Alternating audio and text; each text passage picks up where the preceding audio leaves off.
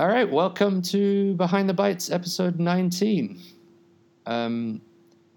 We're back after a fun-filled studio episode last week. We're now coming to you live, not live. Well, I don't know, some kind of Microsoft server somewhere. I don't really know how Skype works. But yeah, I'm Mike Priest from Stuff Magazine. I'm here joined by my usual cohorts, sound off guys. This is Abbas from Tea Break. Hi guys, I've got a flu, which is probably one of the big reasons why we're doing this on Skype. I don't think either one of them wanted to be near me, like within 5 miles of me.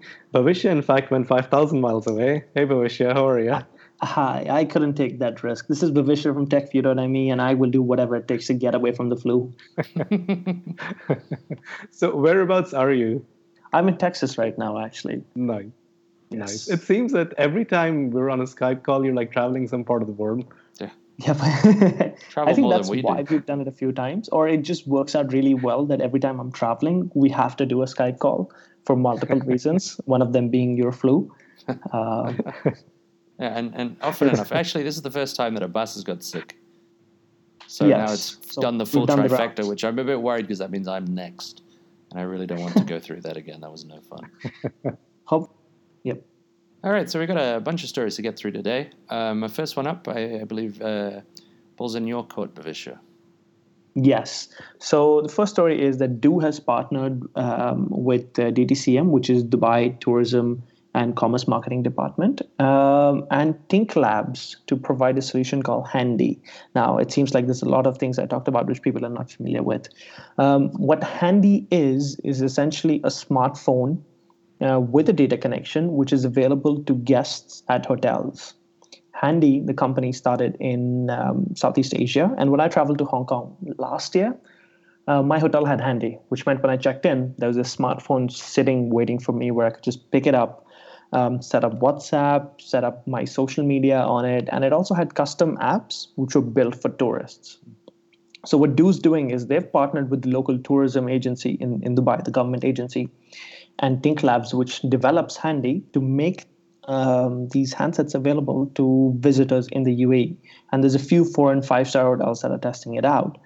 And I imagine Du is doing the data side of things because obviously data doesn't come free or cheap. So is it, sorry, not is it an Android phone? Or? Yes, it is. It is an Android phone. Do you know what version of Android it's running? Or? So I was using it last year, and I honestly cannot recall. No, yeah. But I think when you're only using the phone for 2, 3, 4, 5 days, it doesn't really matter because all your apps work. It's a decent camera. You can get all your social media applications pre-installed, data, and a phone number for you to use with unlimited local calling. At least that was what the case was in Hong Kong. And the startup is based out of Hong Kong. It's a really kind of clever idea. Giving some people who, like you said, who give people who are traveling a different option rather than bringing a second phone or trying to spring for a phone with a dual SIM card.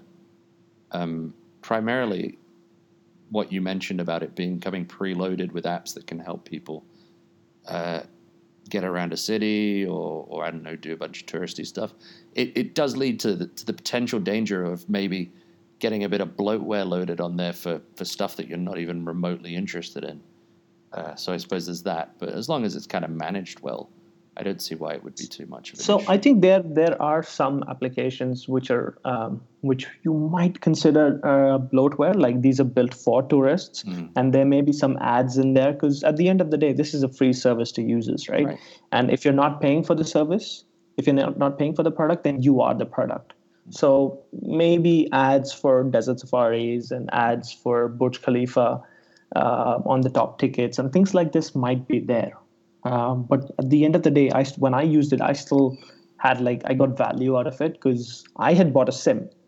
But I could see that anyone who didn't go through that process would definitely find value in it. So sorry, I didn't find value in it, but I thought I would have found value in it had I known this existed. Oh no, man. I mean, this would be perfect for me. I'm the kind of guy that when I travel and, we travel often for work, but the idea of going out and trying to track down a place to find a SIM and all the nonsense that you have to go through for find the right plan and whether it's available, it really drives me insane, where I will quite happily, well, begrudgingly pay the extra 200 dirhams or whatever to get streaming, to get data from Etisalat, which really sometimes isn't necessary. And a service like this is actually kind of fantastic, where I can rock up to a hotel, just check in and walk out with a phone that I can use to do WhatsApp or whatever it is that I need to.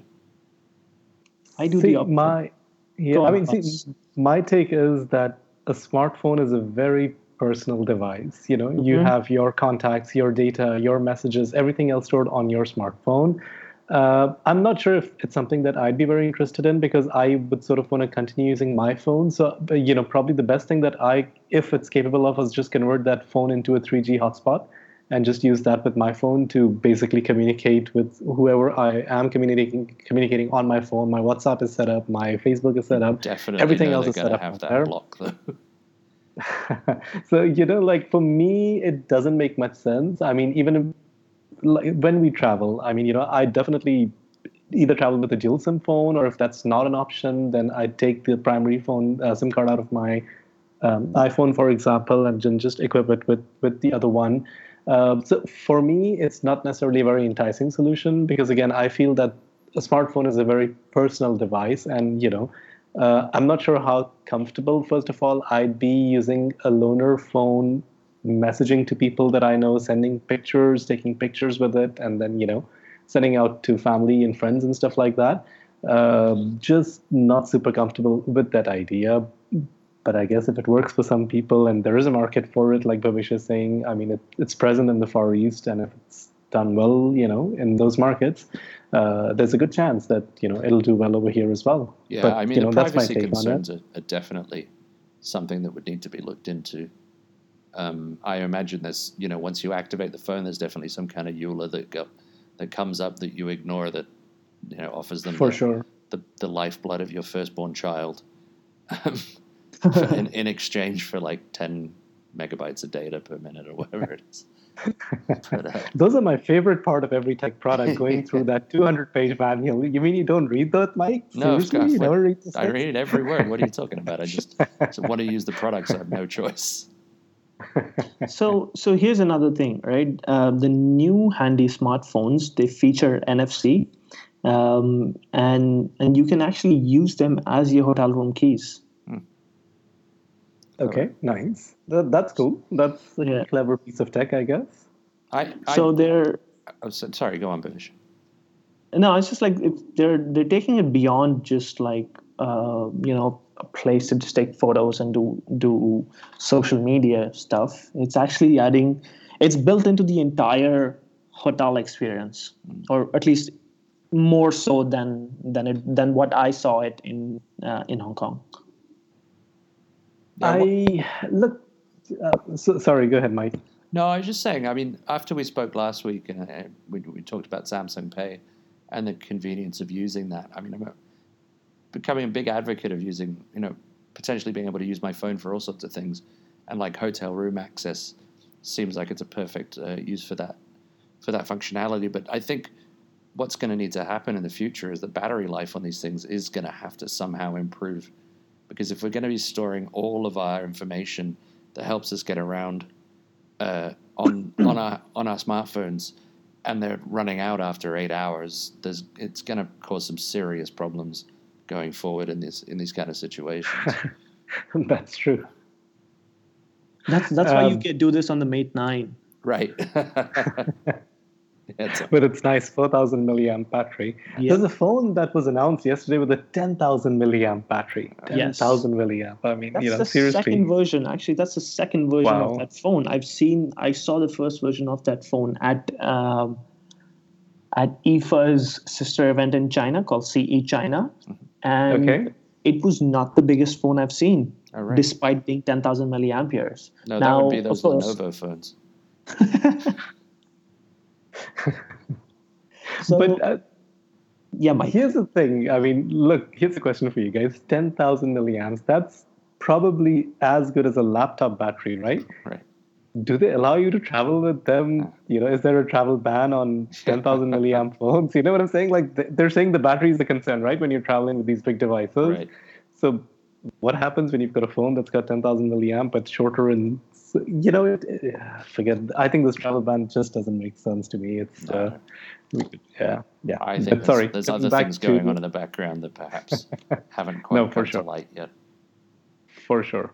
But coming back to using a new phone, a handy, basically, I like the idea of NFC and, you know, using your phone to unlock doors or stuff like that. But maybe I much more prefer an app that you, I don't know, download when you get to the hotel, and through that app, you know, fine, you know, if it says you need to check in into the hotel to get data access or 3G access or whatever it is, maybe that is one way of providing free data.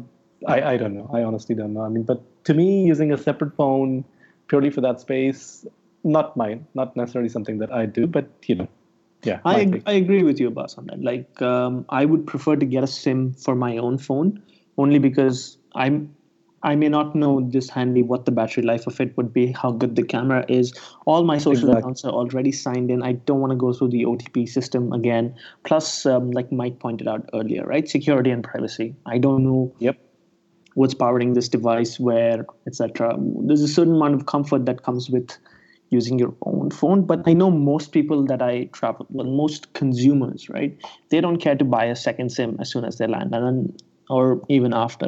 That's the one thing I do if I'm staying at a place more than 24 hours. Like, I need a SIM to work with. I don't trust the hotel Wi-Fi, and it's always cheaper than getting Etisalat or Du roaming. This seems like a good second option. Like, I would do it if I was in a place for less than 24 hours and just had to use WhatsApp. But otherwise, right, I would get my own SIM. It's nice to have, but personally, I wouldn't do it.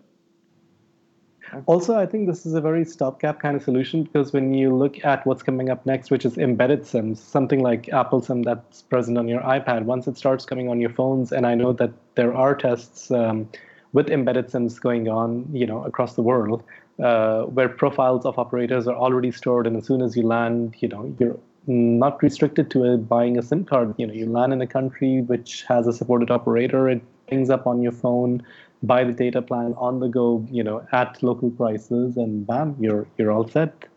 So, you know, I think this is more of a stopgap solution until we reach that point. That is probably another 4 to 5 years away, the embedded SIM technology. Yeah. I'm assuming by the time we reach 5G, which is also predicted for 2020, so around that time, we're going to get to embedded SIMs as well, and this will sort of all go away. In next week's episode of Abbas Predicts the Future. Fair enough. I think we should start taking these down just so we can, like, in 2020, be like, yep, check it off. That one was right. This one was not right. No. We've read about what Abbas has said, and honestly, he's right. That is the way forward. Like, this whole changing SIMs at the airport and in the flight, managing pins to pull out the SIM trays, just more pain. It's so like 2002. Exactly. It's a terrible experience. Yeah. The terribly, but it's, you know what, I'm going to go ahead and say it. It's the greedy telcos. Yeah. Sorry, guys. I mean, that's exactly what's causing this technology not to move forward. Right. Unfortunately, that doesn't look like it's going to change in a quick manner. That's all. You know, I mean, all it takes is someone like Apple to come up with a phone with an embedded SIM. I mean, can seriously Etisalat or Du avoid not being able to power the next iPhone? Imagine that. Imagine if the next iPhone doesn't have a SIM card and only has an embedded SIM. Yeah. You know, I mean, that's a force you need to deal with, right? And then the only carrier that uses it is Virgin Mobile. That is the future that I want to live in. There you go.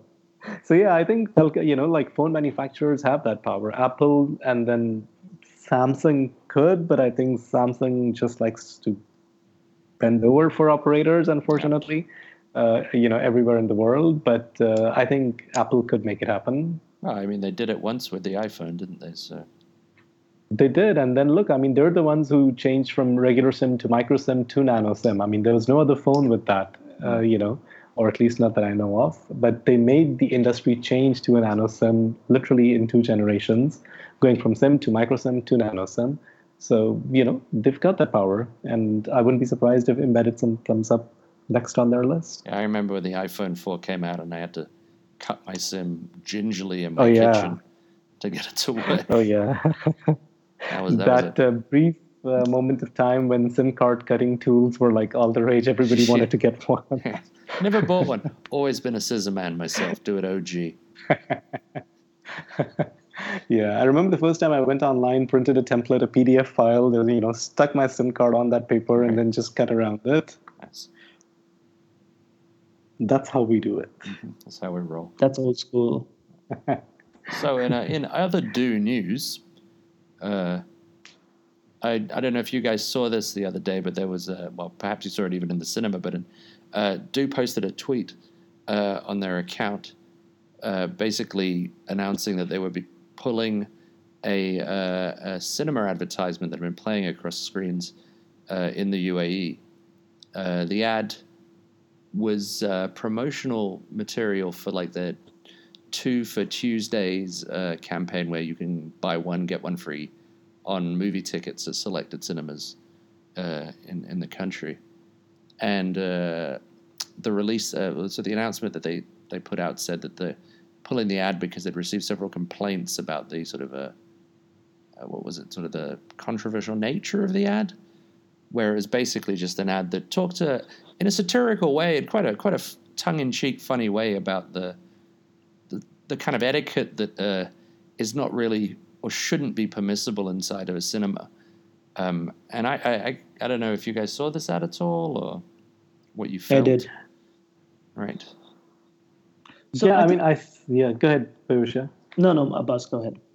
I was just going to say that I haven't seen it on the cinema, but I did check out the ad online, and I'll let you comment on it, and then, you know, I'll share my thoughts as well. Okay. Yeah. So I quite like the ad. I quite like the ad. There's some shaking noise, scratching noise. That's good. Okay. I quite like the ad, actually. I wasn't sure where it was leading, and it just talked about all the annoyances we face when we go to watch a cinema. So, but what I thought the ad would have been perfect for something like Netflix, where they're basically saying the cinema experience is not what it used to be anymore. And before I knew it was Du, like halfway through the ad, I was surprised that a cinema would be running this ad, because I thought the ad was anti-cinema experience in an exaggerated and funny sort of way, like not an offensive sort of way anyway. So for someone like Netflix or Hulu, this ad would be hilarious. But as it turns out, it was an ad for Du, which basically says, know the person who you sit next to, so you're less likely to be annoyed, and which is why your second ticket is free on Du Tuesday. I'm not sure people are offended. That I put particularly wasn't really. No, look, I mean, to play devil's advocate, having only seen it as well, like you guys, on my computer screen, I could see why perhaps when the ad is at the size of a cinema screen, some of the stuff may have been a little bit gross.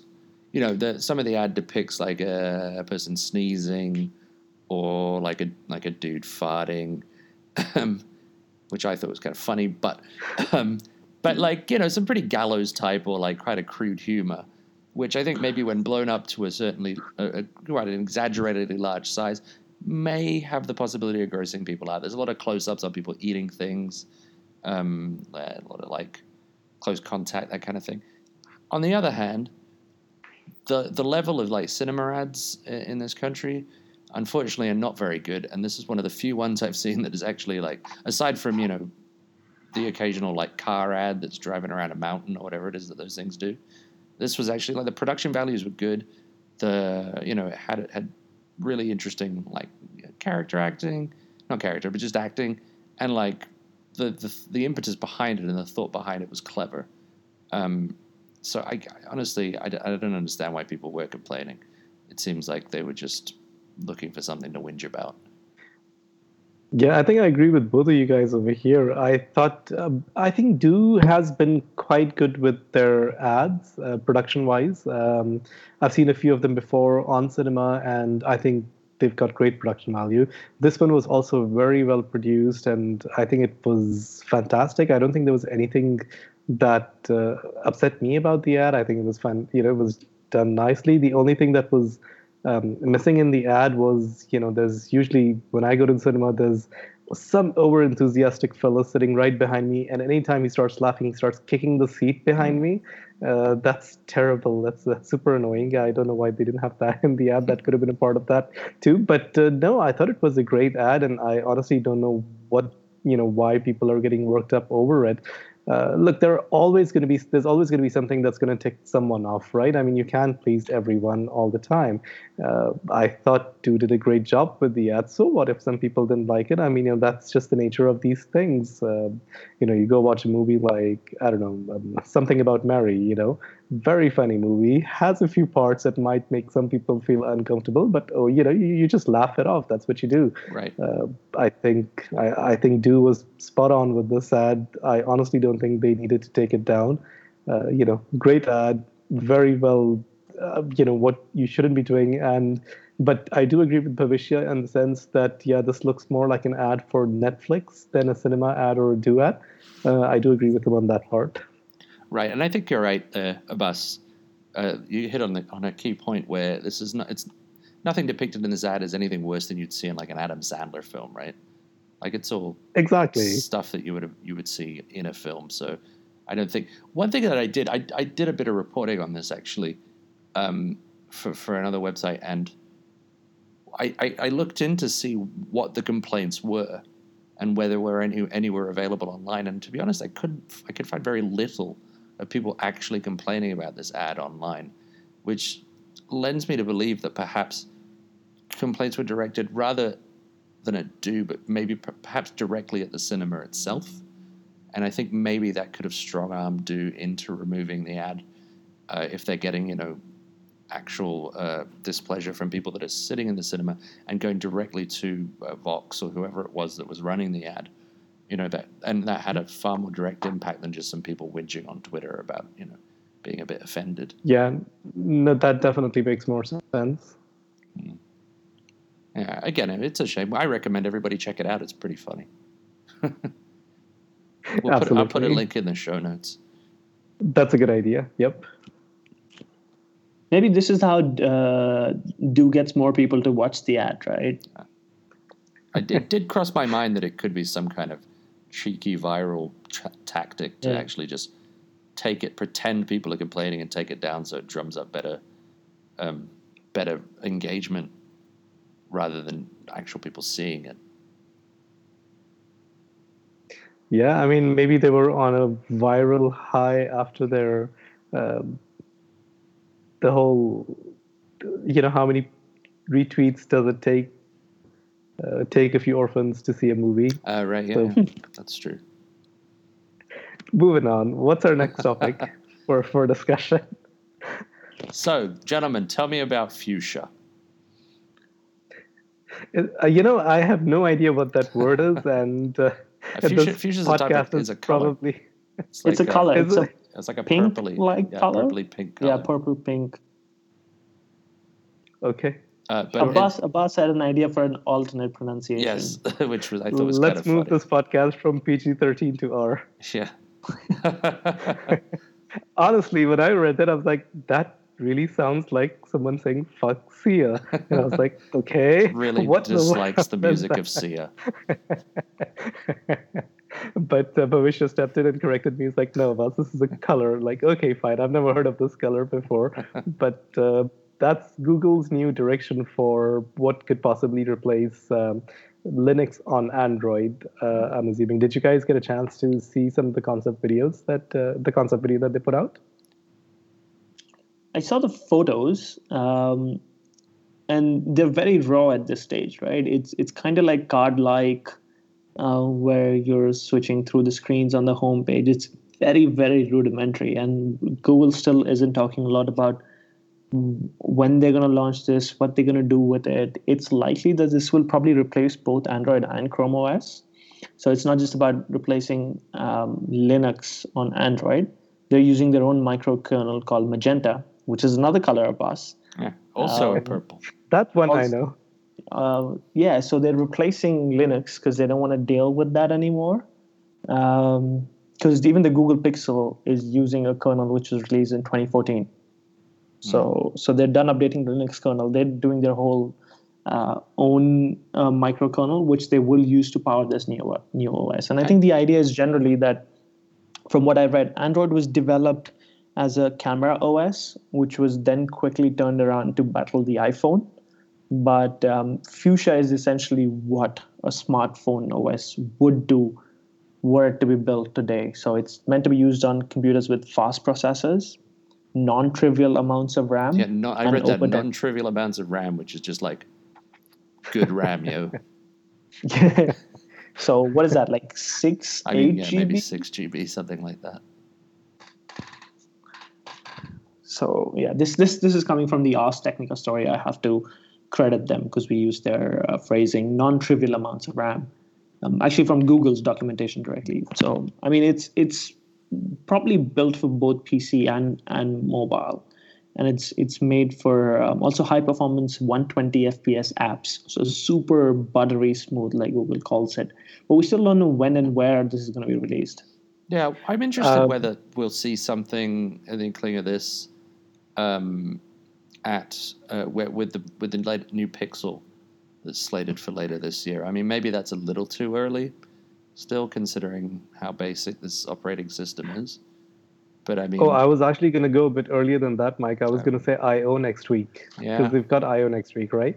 Yeah, so I was thinking that they might just talk a little bit about that. But I don't think, Pavisha, that they're going to replace Android with it. Because, I mean, they've put so much resources into building the brand name of Android that I have a feeling that it will be Android at the end of the day. It will just be powered by a new kernel, as you mentioned. And if you look at the video specifically, it's still very Material UI kind of design. I mean, yes, the animations and stuff look a little differently, but when you look at the color language of it, it's very much Material UI kind of. At least that's what I felt from looking at the video that was on there. Yeah, possibly. You may be right. I mean, I know when I predicted the whole AirPods thing last time in one of our episodes, that didn't really work out. So, well, we've all been pretty wrong at many occasions. Yeah, so, yeah, don't worry. That's part and parcel of being a tech journalist. Exactly. Lots of educated guesses that just aren't quite so educated. I wonder, because don't Google's employees have a sort of a part of their sort of work where they have to kind of work on offbeat projects for a particular, like 20% of their time or something like that? That used to be the case, right? I mean, they had that going in about 5 years back, but from what I remember, they just kind of canceled that. I know Microsoft still has that. Okay. They've got their whole labs kind of section. Microsoft Garage is like what they call them, right? Where a lot of these ideas originate. But I'm not sure if Google still... They used to have that 80-20 rule, remember that? Yeah. Where 20% of the time can be used on any projects. But I think that was back in the days when Google believed in don't be evil. Yeah. A lot has changed since then. Yeah. Yeah, because, I mean, this sounds like something that could have been born out of a program like that, where, whether you've got a group of engineers or just one particularly clever engineer, taking a little bit of time off to work on something like an alternate version of Android. So one of the developers, so there's a public Fuchsia IRC channel, and one of the developers has said that, and I quote, "This is not a toy thing. It's not a 20% project. It's not a dumping ground of a dead thing that we don't care about anymore," unquote. So this is something that they're definitely working on. All right, but let's take that with a grain of salt, because they, dumped Google Glass. They dumped the Google car.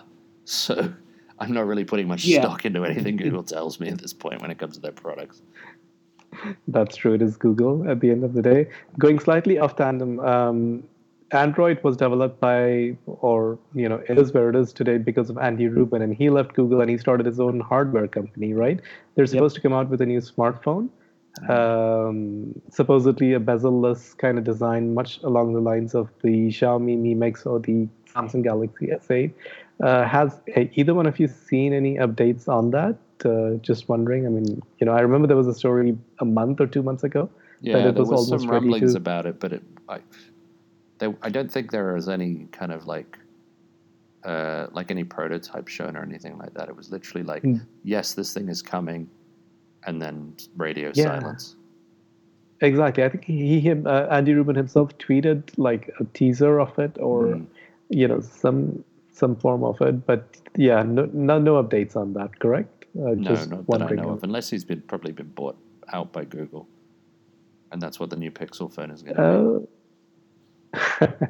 There you go. Baseless speculation. That's an interesting theory. All right, so final story for the day. Amazon updated Alexa, which now comes with a screen. The new Echo. The new Echo, absolutely. What is it called? Echo there's a name for it, right? Echo Show. Look. Show or Look? Show, Look. Show and Tell, Look and Tell. No, so the Echo Look is something they launched a couple of weeks ago. You're right. And that's the one with the camera where it takes pictures of you and uses AI to suggest outfits.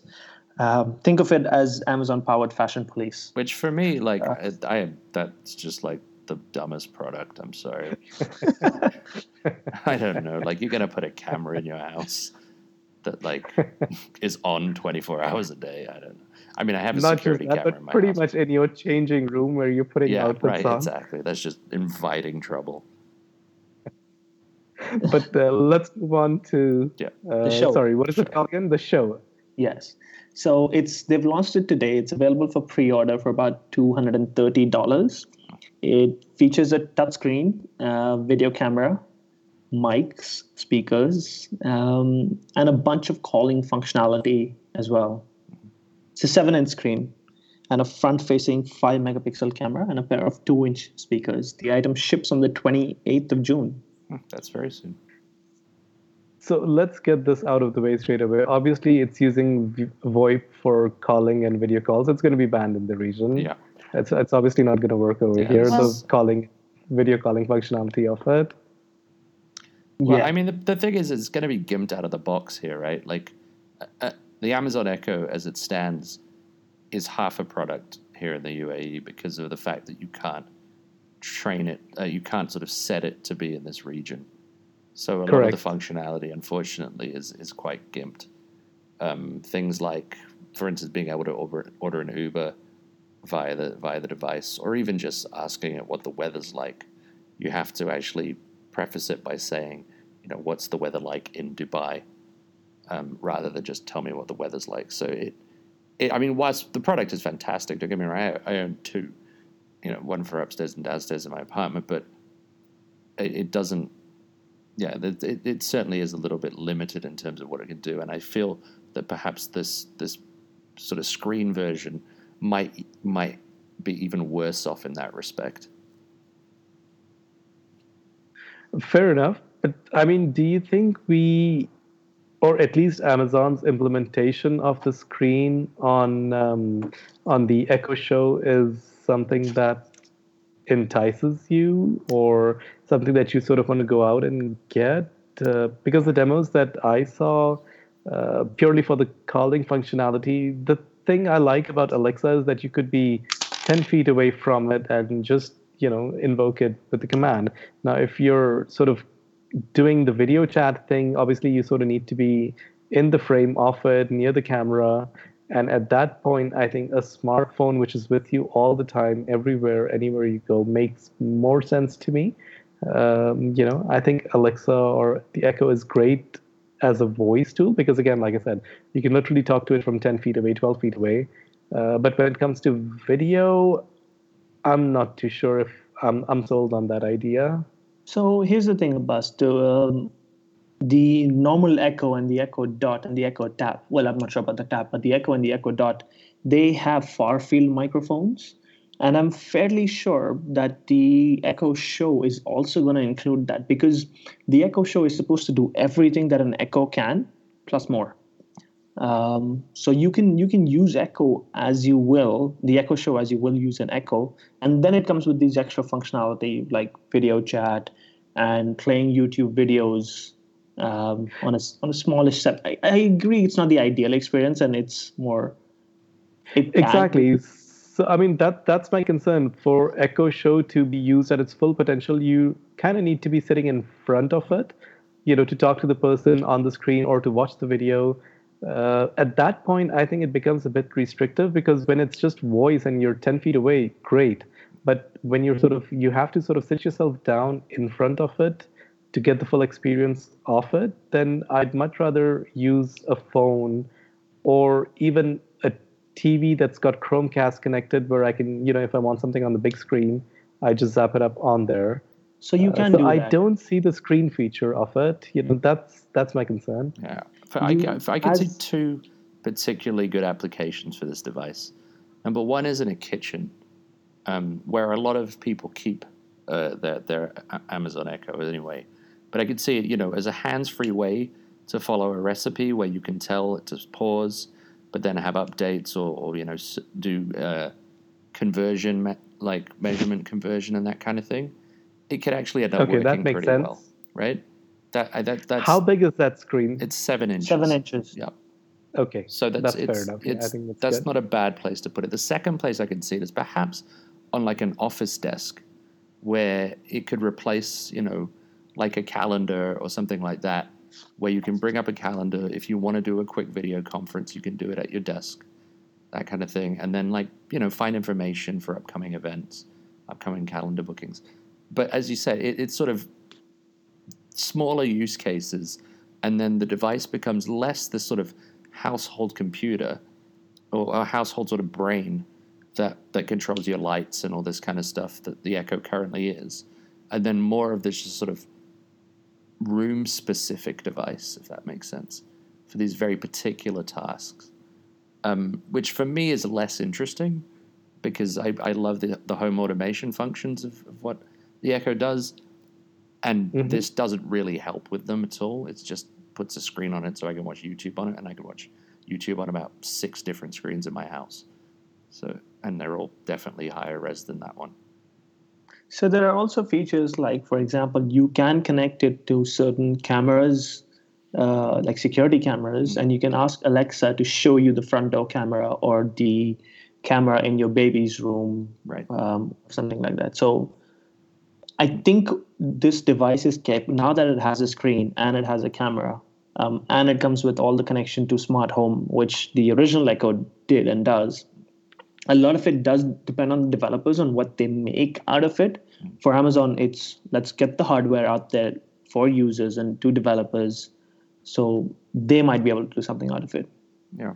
So let me point out the two things that you said, Vishal. The cameras, for example, on the front door or a baby's room. Would you rather just pick up your phone and watch the footage on that, or then get yourself out of bed, look into what Alexa is doing? From the convenience point of view, I think the video streaming bit of it just doesn't make sense because you're you need to be at a certain position to facing Alexa to see that, whereas your phone is always with you. Just pull it up, it doesn't matter if you're in bed, on the couch, wherever you are. So for me, I think the convenience aspect plays a lot more importance than the screen that Amazon's offering with that. Yeah. I think you're right. The mobile phone or cell phone will, in a lot of the cases, most cases, be more accessible.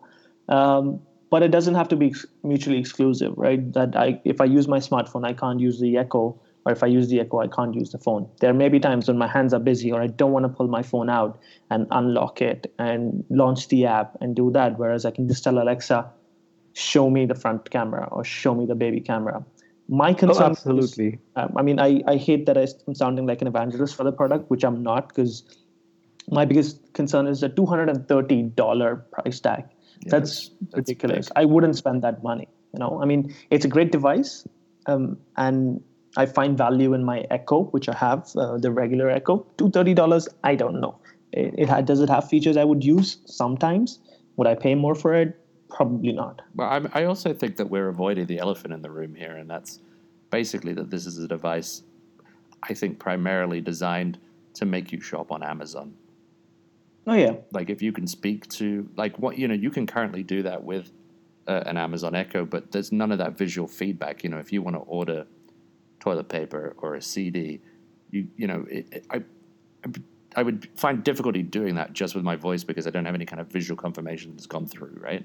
Correct. But if you can say, I'm not going to say it because I'm sitting right next to my Echo, but if you could say the wake word and then order toilet paper, and then have a little visual cue pop up with a little confirmation message that then you can press, you know, you can tap yes, and then it's done. And I think that potentially could be a killer app for Amazon, and it, I could guarantee you, is the reason why they've made this device. I don't know if I'd agree with you, Mike. I'd much rather Alexa give me the audible feedback, whereas, you know, you order something and it repeats back saying, okay, this is what it is. Confirm, just say yes, and then it goes through instead of, you know, sort of going out and touching the screen or, you know, whatever it is. I agree with us, but then I think it's more of a case of like, you don't, you know, there's so many products on Amazon that if you order toilet paper, this is a great example I'm using here, but then you get a list of like 6 different ones, right? And then you can choose which out of those you want. There's, at the moment, I think it generally, I mean, we can't use it here, obviously. It's not available in the UE. But my understanding is it just defaults to Amazon Basics. So kind of like singling out Amazon's product catalog, which is actually kind of bad for their business model to a certain extent, because it stops people end up, you know, if these things are more proliferate more into their customer base, ends up making it so that the actual sellers on Amazon don't have the ability to sort of get to those customers anymore. Whereas with at least a screen, you're giving them an option to be listed alongside Amazon's own products. Yeah, fair enough. And I mean, I totally agree with the kitchen example that you guys gave. I think in the kitchen, I think this could make a good device. It's a $230 kitchen device, though. I don't know about that. I think Burj is right. The price point's a little bit steep. What would be the price that you guys think would be the sweet spot for something like this? $149, $189? Yeah, $149. $149. I mean, how much is the Echo for now? Is it $89? Just the regular Echo? No, so I think it's still $100. $179. It's $179, the Echo. Yeah. And then the dots are $60. Dots are $50. Oh, right, they've gone there. That's... Yeah. See, that's the, okay, that's but I mean, the sweet spot, man. If they're selling the Echo at $179, then I guess it makes sense to price this higher, right? The Echo is still too expensive, to be honest. Right. Yeah, I think you guys are right. I think maybe the Echo at $99 would be perfect, and this at $149 would probably be a sweet sell. Yeah. Yeah, in I think fact, if it was $149, I would buy one just to try it. Yeah. Sure. I think at that point, it becomes like a loss leader for Amazon, where they lose a certain amount of money on hardware to make more money from extended buying. Yeah. But with the way these devices are selling, right? I mean, I think at Christmas in the holiday season, the Echo was sold out for weeks at $179. So it's not like they have a problem moving this hardware, and they're selling as many as they can make. And once they're in people's houses, I'm sure there's an uptake in purchases as well. At least the ones in the markets where you can buy these products.